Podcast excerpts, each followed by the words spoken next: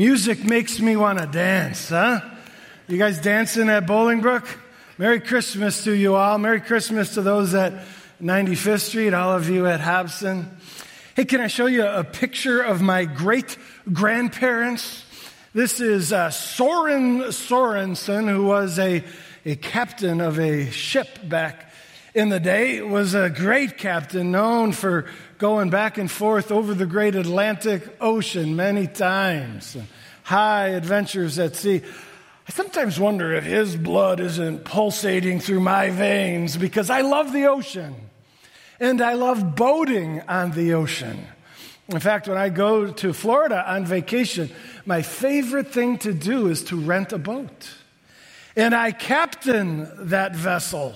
And I love standing behind the wheel and being out and seeing the rise and fall of the bow and feeling the splash of the salt water in my face and the wind in my hair and the, the sparkle of the sun on the water and navigating with compass and map. Before you get too impressed, I should tell you a little more about our boat rental. My yacht is actually a pontoon boat with a square of astroturf. Uh, you've seen those before? It's just like a little putting green floating on the water. And a little teeny motor, and I've never left the harbor. I mean, to, to, be exact, it's a natural harbor. They call it a waterway. There are these barrier islands that are long, and they leave a narrow strip of water between the islands and the shore. And it's about as rough as your bathtub water. It is safe. And you say, You've never left it? Never once.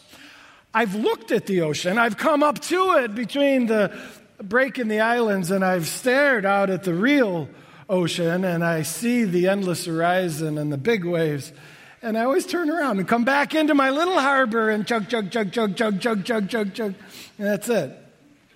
Probably will never get a reputation as a great sea captain staying in the harbor, will I? To have a reputation of being a great sea captain like my great grandfather uh, Soren, you've got to go outside of the harbor. Now, I never will leave the literal harbor because I don't want to die. But uh, when it comes to life, Jesus is calling me to leave my comfort zone. Jesus is calling me to sail out on great adventures and following him. And Jesus is calling you to do the same. And friends, if you are committed to stay in your comfort zone, you are guaranteed a life of mediocrity. If you want your life to be great in the eyes of God, if you want to accomplish great things for the Lord and to experience the beauty of His adventure for you, it will require courage. Courage is what we're here to study. This prerequisite to leaving the comfort zone and to go into the high waters of risk in obedience to the prompting and the leadership of the Lord in our lives. And Joseph, the man uh, we're studying in this series, No Ordinary Joe, Joseph was a man of courage. Shall we learn? I want to read out of Luke chapter 2, verse 1. If you're inclined to read along, you'll find it on page 1026 in the Bible in the seat back 1026. This is probably the most well recognized Christmas passage of Scripture. It says, In those days, Caesar Augustus issued a decree that a census should be taken of the entire Roman world. This was the first census that took place while Quirinius was governor of Syria. And everyone went to their own town to register. So Joseph also went up from the town of Nazareth in Galilee to Judea, specifically to Bethlehem, the town of David, because he belonged to the house and the line of David. He went there to register with Mary, who was pledged to be married to him and was expecting a child. Folks, it's this last verse, verse 5, that I think conveys a, an adventure of courage. Going to Bethlehem was demanding of courage specifically because Joseph went with his pregnant wife. All right? Now, I have to actually deal with the discrepancy. I just said wife, And this passage says that they were pledged to be married. That would be like fiance instead. And, and it's a little confusing here because when we had studied in Matthew, we, we heard that the angel called Joseph to marry the girl in a dream, and that Joseph woke up and married the girl. So are they married or are they engaged at the time of the birth of Jesus? Luke says engaged, Matthew says married. Well, here's the answer. The answer is, well, both. It's complicated. It's a very unique marriage. Legally, they are fully wed. Physically, they have not consummated their marriage. And in that ancient culture, uh, expressing sexual intimacy was an essential part of being fully married. And so Luke is trying to bring out the fact that they have not consummated their marriage and that Jesus will be born of a virgin. Matthew was trying to show the obedience of Joseph in the fact that he went ahead and legally uh, got married. And so uh, there's the resolution to that tension. They have a very unique relationship, legally married, not physically wed as of yet. All right. So, what makes the presence of this pregnant woman who's nearing the time of delivery, you know, eight, nine months do, uh, into, along in her pregnancy, why does that make this adventure so dangerous? I'll tell you why. First of all, the journey from Nazareth to Bethlehem would be 90 miles, all right? 90 miles walking. 90 miles walking on a dirt path that had the danger of wild animals. Not today, those, these animals are no longer in Israel, but back then, there were man eating lions in the area. There were bears in the area. There were wild boars that would attack people in the area. And so the animals made it very dangerous. But more than the animals, people, bandits, robbers. Do you remember in the parable of the Good Samaritan, Jesus talks about a traveler who was mugged and beat up and robbed? Jesus used that story because this kind of thing was frequent in the land. And so uh, dealing with getting mugged was a real threat. Now, how did the ancient traveler protect themselves from animal and bandit? By traveling in caravan. You know, they'd find a bunch of people heading in the same direction and they say, hey, how about we all walk together? And there was strength and protection in numbers. Well, caravans were documented in the ancient world uh, documentation that they went 20 miles a day. They were aggressive in getting to their destination. And there's no way that a pregnant lady could keep up with 20 miles a day. Uh, you may have heard of history speculation that she rode on a donkey and that would have helped, but still more rests would be required for a woman who's late in term. And so, though they would have tried to follow a caravan when they were able, inevitably the need for a rest would have required them to let the caravan go. And Joseph and Mary would be alone much of their journey. Ten days it would have taken them. Young Teenagers, you know, he was in his late teens, she her early teens. In the darkness, day after night, walking the trail, looking out for beast and villain. And that takes courage. I imagine as they're in their most scary moments, Joseph had thoughts like, Why did this happen? Why did Caesar Augustus mandate a census requiring me to go to my city of origin at precisely the moment that my wife is giving birth? This is awful timing. What bad luck. Do we look at it that way? No. We celebrate it and say, no, this is the beautiful sovereignty of God. We're reminded in Matthew of a prophecy found in Micah that the Messiah would be born in Bethlehem. And so for us, we say, no, God led Caesar Augustus to issue the census at this precise time. Which leaves us with another dilemma. Why in the world would God line up this horrifically scary adventure? I'll tell you why. God isn't nearly as devoted to your comfort and safety as you are. God's never been real fond for the harbor and just kind of chugging around in our comfort zone.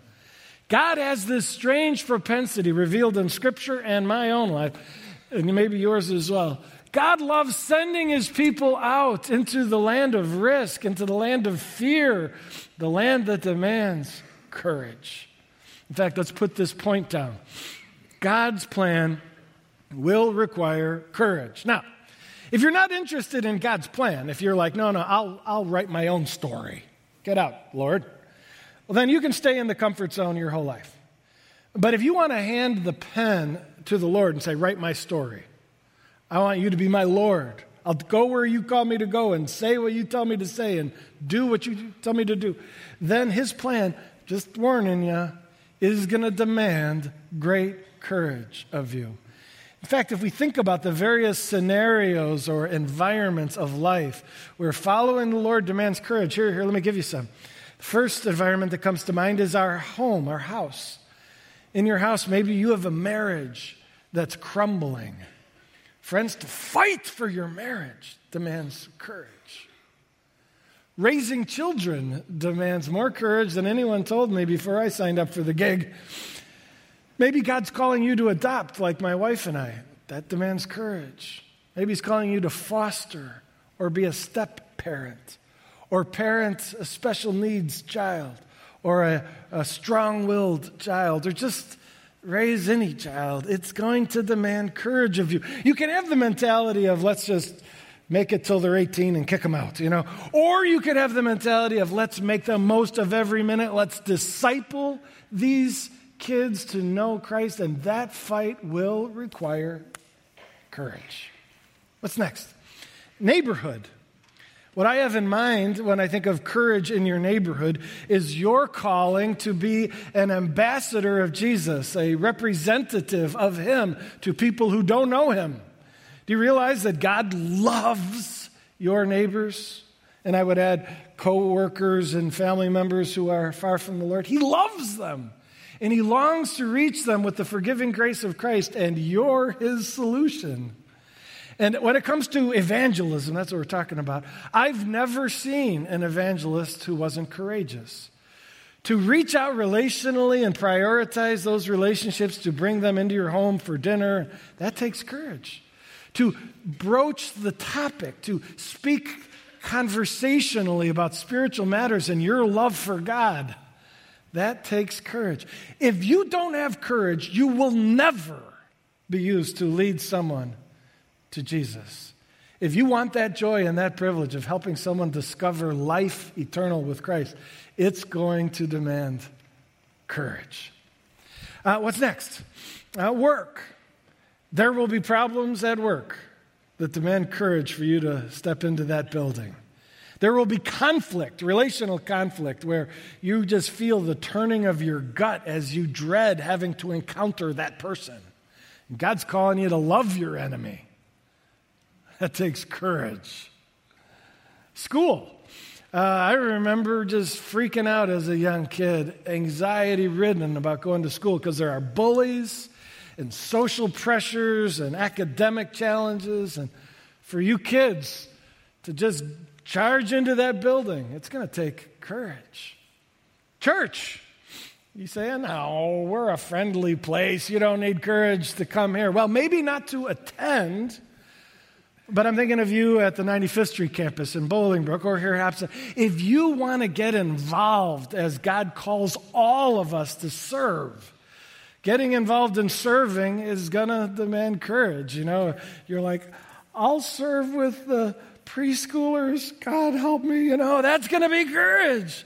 I'll be a small group leader. I remember the first time I volunteered to be a small group leader. My heart was pounding with anxiety as I feared that role. Stepping into God's calling of ministry at our church will require courage. How, how about what's next? The, the doctor's office, the hospital. Many of you are being asked by God to walk a valley of, ment, of a medical challenge or a loved one of medical challenge, that, that's scary. And to do it well is going to require courage. So, would you agree with me? Go to the next slide, thanks. God's plan will require courage. If you want to live following the Lord and live it well in each of these environments, we need courage and lots of it. So let's continue to learn uh, about Joseph and this thing called courage. Well, verse 6. While they, Joseph and Mary, were there, that's Bethlehem, the time came for the baby to be born. And she gave birth to her firstborn, a son. And she wrapped him in cloths and placed him in a manger because there was no guest room available for them. And you're like, well, no, no, it's supposed to say there was no room for them in the inn. Guest room. What's this guest room business? You're messing with my Christmas tradition here. You're right, the old versions, including the old NIV, said no room in the inn. Well, this new NIV translation is actually more accurate. They didn't have holiday inns in Bethlehem at the time. What they had was people who would open a guest room to travelers. And so this would have been what Joseph s- sought to secure for his pregnant wife and failed to secure. Let me show you a picture of the manger. We see the manger and we just have all kinds of warm fuzzies. Oh, I love the manger. I love that Jesus was placed in a manger. How adorable. To Joseph, this is pure embarrassment. He's the husband who's supposed to secure adequate housing for his pregnant wife, and he failed. He knocked on every door, he did his very best, and he couldn't. So he ended up seeing his bride give birth laying in the dirt. He ended up seeing his baby, more than that, the Messiah, placed in an animal feeding trough. Disgusting. And this image that to us we cherish and celebrate and put them up in our houses with nativity scenes and around town. Joseph is like, oh boy, everybody is thinking about the fact that I'm the bum who couldn't get my wife a decent roof over her head to deliver a child. Well, what's the principle? Let's go to the next slide. Thank you. Courage requires willingness to fail. Joseph had risked it all. He's like, All right, Lord, I'll leave the security of Nazareth and I will go on this wild journey to Bethlehem with my pregnant wife. But you know, there's a lot of variables. And sure enough, a variable bit him and he failed to get. But here's what I would tell you if you're going to be in the courage business, you got to be willing to fail. If you say, I can never fail, okay, well then stay in the harbor, your comfort zone. Because if you leave the comfort zone, living the harbor, and you go off to the seas of risk, you're going to win some and you're going to lose some. And those who are courageous need to be okay with failure. I think of my adventures in church planting. Church planting is when you, you help start new churches. And when I was a college student, I was invited to leave my well established church and to join a ragtag group of people who were starting a church in Carol Stream. And uh, I had heard the risk of church planting. Do you know they say that majority of church plants fail? I've heard stats as high as 80% of them fail. And sure enough, after devoting my heart and soul to helping this church get off the ground, two years, we closed it down. It failed. And then, you know, the resiliency of youth. I then went to Lake Zurich to be a part of another group that was starting a church. And I committed myself to three years at that place. It failed. And then I thought, hey, let's try it again. You know, third time's a charm. And sure enough, uh, the third church plant worked, and that was the church I served at for 20 years that is still thriving today. And so I look back on that and I think, should I never have gone into church planting? Should I have said, no, no, I can't go in those scary waters because of the failure? No! We must be okay with failing, or we'll never be courageous people. And you know the cool thing? God has a way of redeeming failure. I look at those church plant failures in my life and I say, wow, I learned so much. So many people were blessed even during those years of struggle. So much good came out of that failure. And I think of the manger. Uh, God redeemed that failure, didn't He? Uh, we treasure the fact that our Savior was born in such humble situation. And God has brought beauty and power out of what Joseph viewed as a failure in those days. And so get rid of your fear of failure and just say, Lord, lead me on. And if I crash and burn, if I go to share the good news of Jesus with somebody and tell them of my love for him and it just is a disaster, so be it. At least I was courageous. If I rise up to go serve with the youth and it's just a disaster, so be it. At least it was courageous. Courageous, no. Sometimes you win, sometimes you lose. And that's okay. It's part of the game. All right. Next. Now, here, if you allow me, I'm going to flip the uh, couple books earlier to Matthew. And the reason I do so is there's an event that only Matthew records where Joseph's continued courage is evident. This is in Bethlehem. Jesus has been born already. Uh, Mary and Joseph and Jesus are living there probably just long enough for Jesus to get old enough that it's safe for an infant to travel 90 miles back to Nazareth. But look what happens. Verse 13, Matthew 2. An angel of the Lord appeared to Joseph in a dream. Get up, Joseph. Take the child Jesus and his mother and escape to Egypt. Stay there until I tell you, for Herod the king is going to search for the child, your son, to kill him. Herod the Great, the king of the Jews, wants to kill your son. You remember Herod found out from the Magi that there was one born king of the Jews, and that was his title. And so Herod started freaking out, and Herod said, Let's find out where he's to be born. He discovered in Micah that it was to be in Bethlehem. And he sent soldiers to Bethlehem to murder all the babies in an effort to kill Jesus. And so, can you imagine the scary? I hear poor Joseph was hoping that he could return to Nazareth soon and the, the crazy adventure would be over. Not so. On to Egypt we go.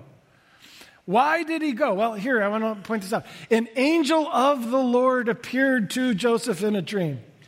That's the second time an angel of the Lord has appeared to him. Do you recognize those words? The first time was when the angel in a dream told him, Marry the girl. Though she's pregnant, it's not that she was unfaithful. It's a miraculous pregnancy, so marry her. I believe that marrying Mary took courage. Joseph knew that the pregnancy was too far along. People would know that she got pregnant before being married, and they'd assume he was promiscuous before marriage, and therefore they no longer view him as righteous like his reputation had been. But Joseph knew God was calling him to do it, so he did it. And same here. God knew, or Joseph knew God was calling him to do it. God had sent an angel to make it clear. And the point that I'd like to make is this courage without calling is folly.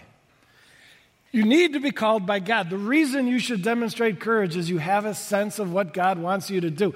If you don't think God wants you to do it, that's not courage, it's folly. My wife's cousin went to Pamplona, Spain to run with the bulls. Is that courageous? You know, running down a narrow street with tons of people stampeding and bulls that want to kill you? No, that's stupid. There is a fine line between courageous and stupid. And you know what that fine line is? The will of God. Does God want you to do it? Is He calling you to do it? People who boast about being courageous by running into harm's way when it's nothing to do with what God wants, they're just reckless. Courage comes when there's a sense that this is what God wants me to do, and therefore I will step into it. Courage without calling is folly.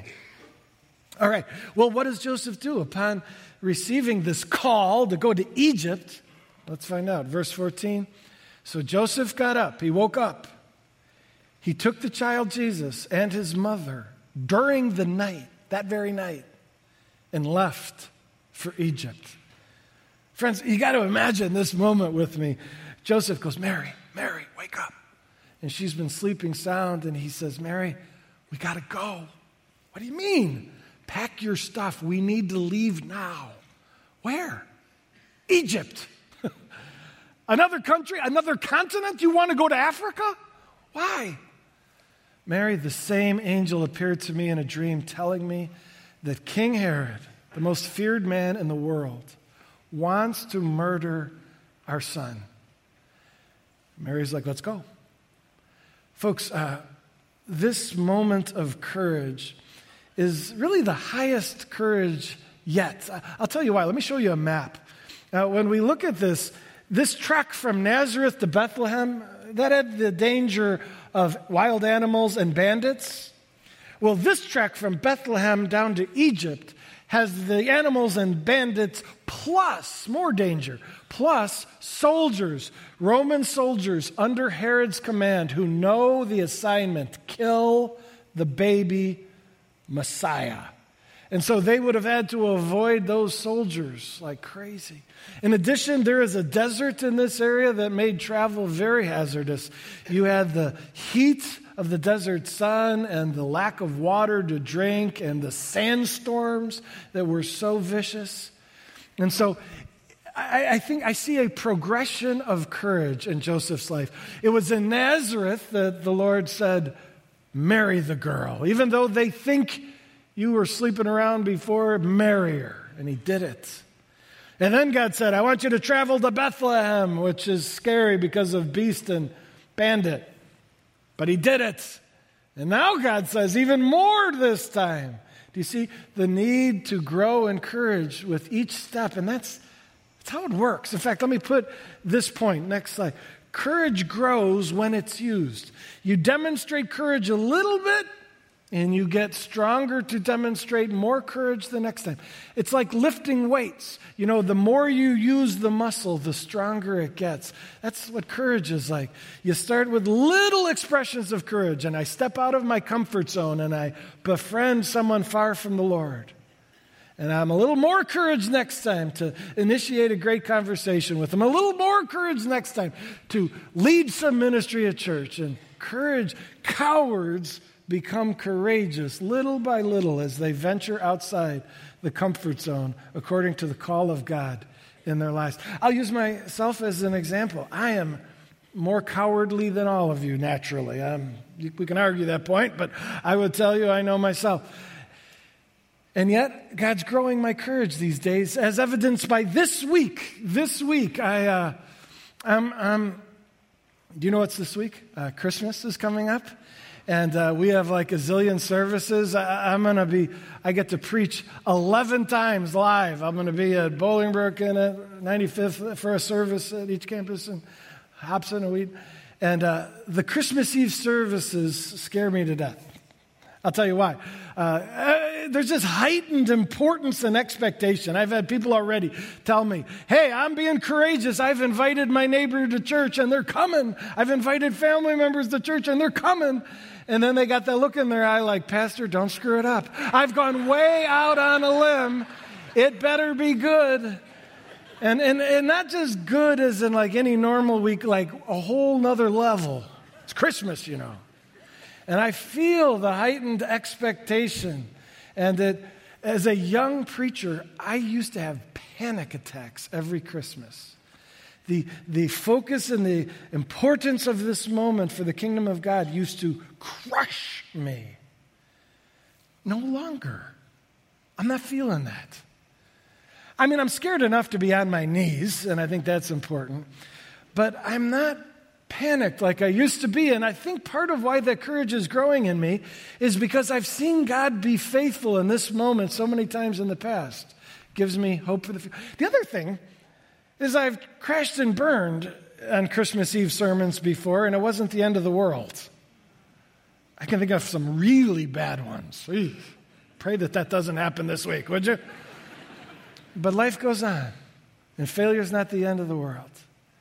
And so the result of this knowledge and this experience is that I'm charging into this week without fear crippling me with a measure of courage that I didn't have when I was younger. Courage can be built. The cowards can become courageous by step by step, venturing as the Lord leads out into the open seas and leaving the harbor as He calls.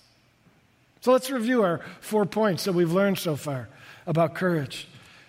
If you want to hold the pen in your hand and write your own story and stay in the comfort zone, you can do that. Your life will be guaranteed to be mediocre. But if you want to give the pen to God and say, Your plan, know this God's plan will require courage. Courage requires a willingness to fail. You got to say, Hey, if, it, if I crash and burn, I'm okay with that. Courage without calling is folly. I got to know, Lord, that this is what you want me to do. I have to have a sense that this is your calling. And courage grows when it's used. And I want to give you one last principle, and that has to do with how do I demonstrate courage? Is there a practical way that I can be more courageous? And there is. It comes out of, or it comes out of many passages. One of my favorite is Joshua 1 9. Remember this verse? It says, Be strong and courageous. Hmm. Don't be afraid, do not be discouraged, for the Lord your God will be with you wherever you go. Do you see the connection between courage and the presence of God? This be strong and courageous is found many times in our Bible. I challenge you to look at them all up. When you see that challenge, you always find because God will be with you wherever you go. That's the key. It's the knowledge that God is with you. It's you looking out at the ocean saying, All right, I'll leave the harbor if you're calling me, but you better be in the boat. You better be there to guide and provide and give me strength when I need it and give me encouragement and lift me up when I fail. I need you out there with me. And God says, I will be there. And it's confidence in His companionship that gives you courage. I saw this illustrated in a parable sort of way so powerfully back at Thanksgiving. My brother from California came in with his four kids, and so all the extended family got together, and we were trying to think of something fun to do. And I don't know who suggested it first, but someone said, Let's do iFly. Do you know what iFly is? Someone was like, no, don't do it. It's indoor skydiving, all right?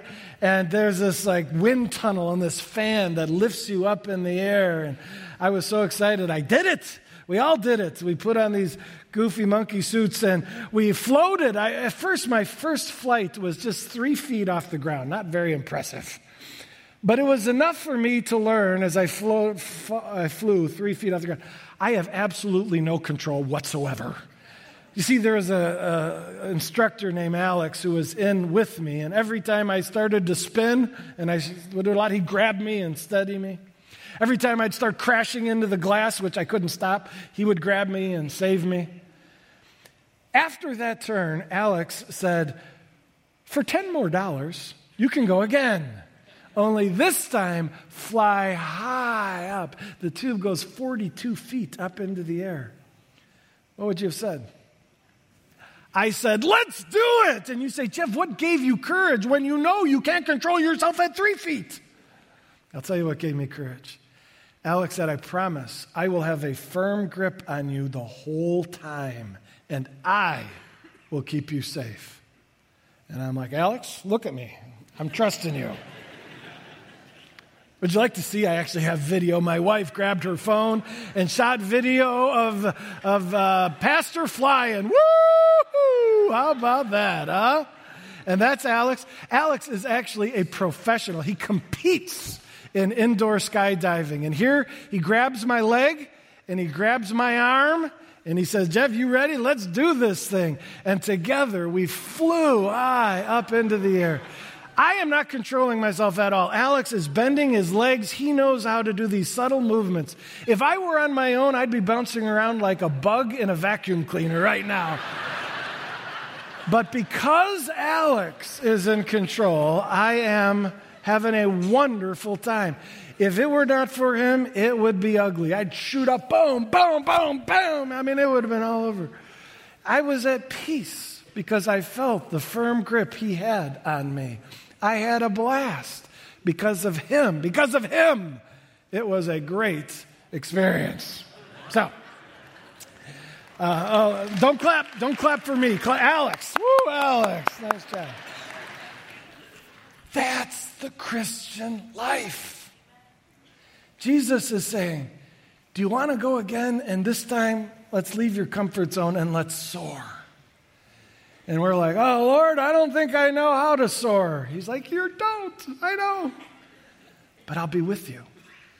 Jesus says, I will have a firm grip on your life. I promise you I'll be right by your side, and I will provide what you lack. Will you do it with me? And it's because we know He is there that we say, All right, let's do this thing. and together we soar. What gives us courage? Confidence that God is real, that He has called us, invited us, and that He is by our side every step of the way. Would you pray with me? Lord, we just want to thank you for your promise to be with us every step of the way. That's a game changer for us, Lord. It's a game changer.